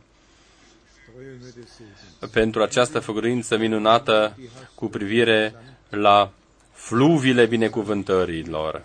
Tu ai, le-ai ai trimis aceste binecuvântări pe acest pământ pentru poporul tău. Noi te rugăm, o Dumnezeul nostru și Domnul nostru, dăruiește-ne tuturor harul tău ca noi să o înțelegem, să o credem și să-ți aducem cinstea. O Dumnezeul Ceresc, noi îți mulțumim fiindcă tu încă ești același. Tu care faci totul într-un mod corect și faci totul în contextul corect și ne servești hrana corectă la timpul potrivit. Dăruiește-ne urechi ca să ascultăm, inimi deschise ca să primim cele auzite, noi să ascultăm corect și să facem conform celor auzite. Te rog, de asemenea, o Doamne, noi venim la Tine, cum a fost spus deja, noi ți aducem pe toți, o Doamne, pe toți tinerii noștri, atinge Tu inima fiecăruia, dăruiește Tu har fiecăruia. Dar noi de asemenea te rugăm, toți aceia care au dorit rugăciune, o Doamne, Tu cunoști pe fiecare în parte. Descoperă-ți puterea Ta, o Doamne, și în viețile lor. Descoperă-te și dovedește-ți cuvântul Tău. O, Doamne Ceresc, cuvântul Tău este adevărul. Adevărul eliberează. O, Iisuse, îți mulțumim pentru victoria de pe Golgota. Tu ai înfăptuit totul. Tu ești biruitorul. Ai biruit fiecare slăbiciune, fiecare boală. Îți mulțumim, o Doamne, și te rugăm, o Iisuse. Eliberare pe care ai adus-o, dăruiește-o fiecăruia în parte, fiecare să fie eliberat spre lauda și cinstea numelui Tău. Amin. Cântăm corusul Golgota minunată. Uh,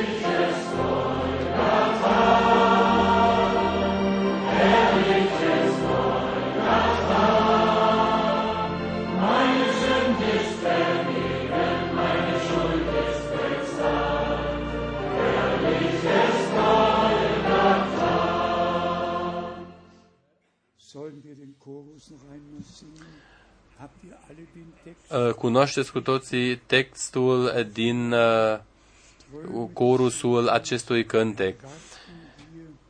Fluvii ale binecuvântărilor așteptăm-te la tine, o Doamne. Niște inimi rugându-se stau astăzi înaintea ta. O, Doamne, dăruiește o trezire personală și mie, o trezire personală și mie. Aceasta să fie rugăciunea și dorința noastră cântăm din nou acest corus ale cântecului.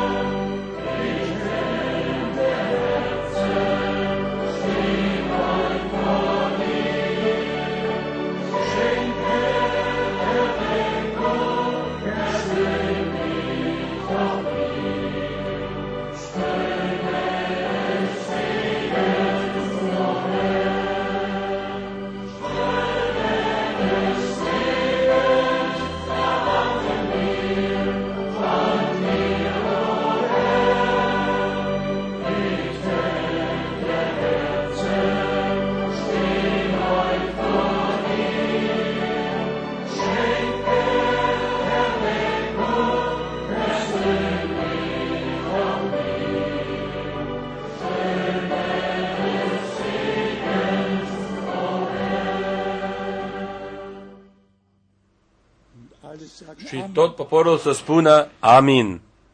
Amin. Domnul Dumnezeu să ridice fața Lui peste noi și să ne dăruiască pacea Lui și binecuvântarea Lui. Dacă va vrea Dumnezeu, până mâine, noi rugăm pe toți frați și, și toate surorile, pe toți părinți, aveți de grijă de copiii voștri mici și mari, astfel încât totul să decurgă într-o armonie frumoasă. nimeni să nu fie deranjat, ci toți să fie binecuvântați. Im Blick darauf, dass der Herr die Siegel geöffnet Domnul a deschis pecețile și ne-a încredințat uh, Heilsratschluss hinein și ca să putem uh, privi în planul său veșnic valabil. Și noi am ascultat ultima chemare care a fost dată pentru biserica lui și să o urmăm. În acest context, haidem ca să cântăm corusul Tu meriți, Tu meriți. Cine dorește ca să ridice mâinile să o facă.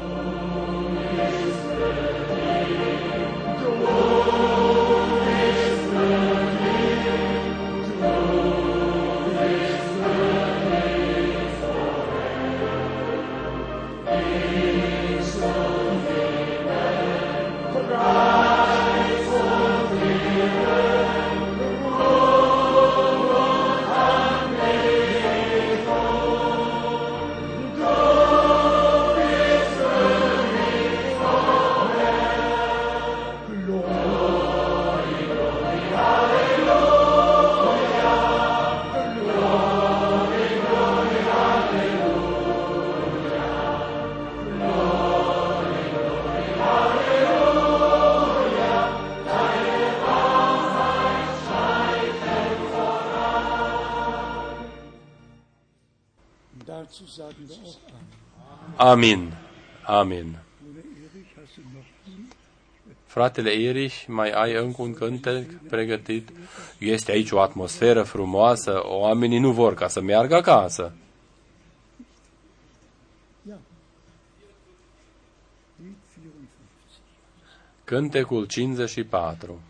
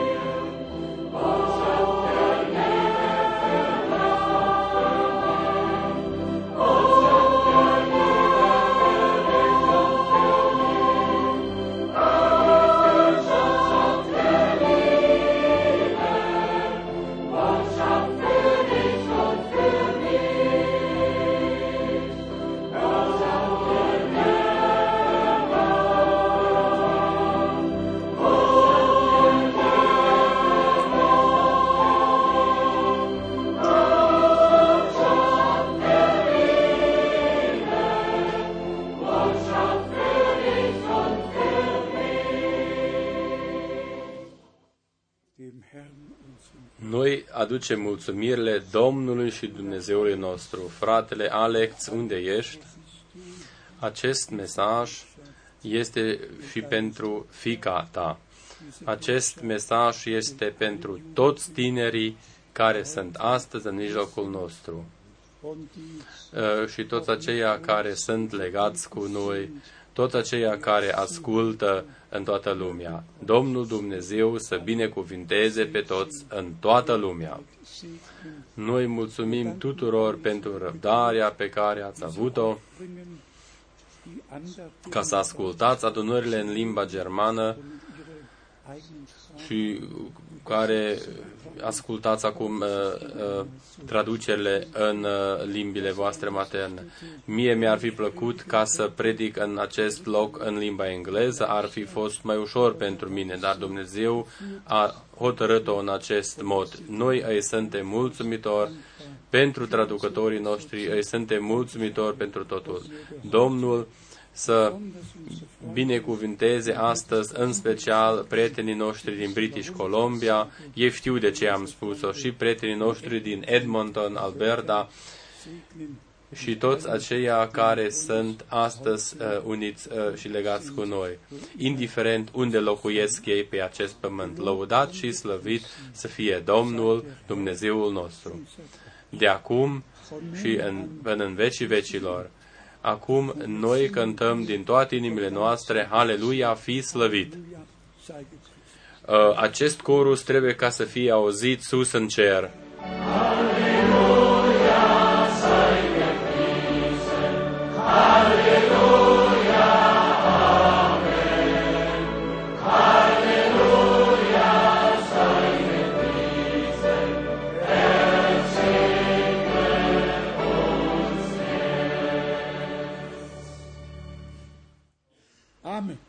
Amin, amin, amin. Geht hin in Frieden und Herz. Mergeți în pace. Amin. Până mâine. Amin.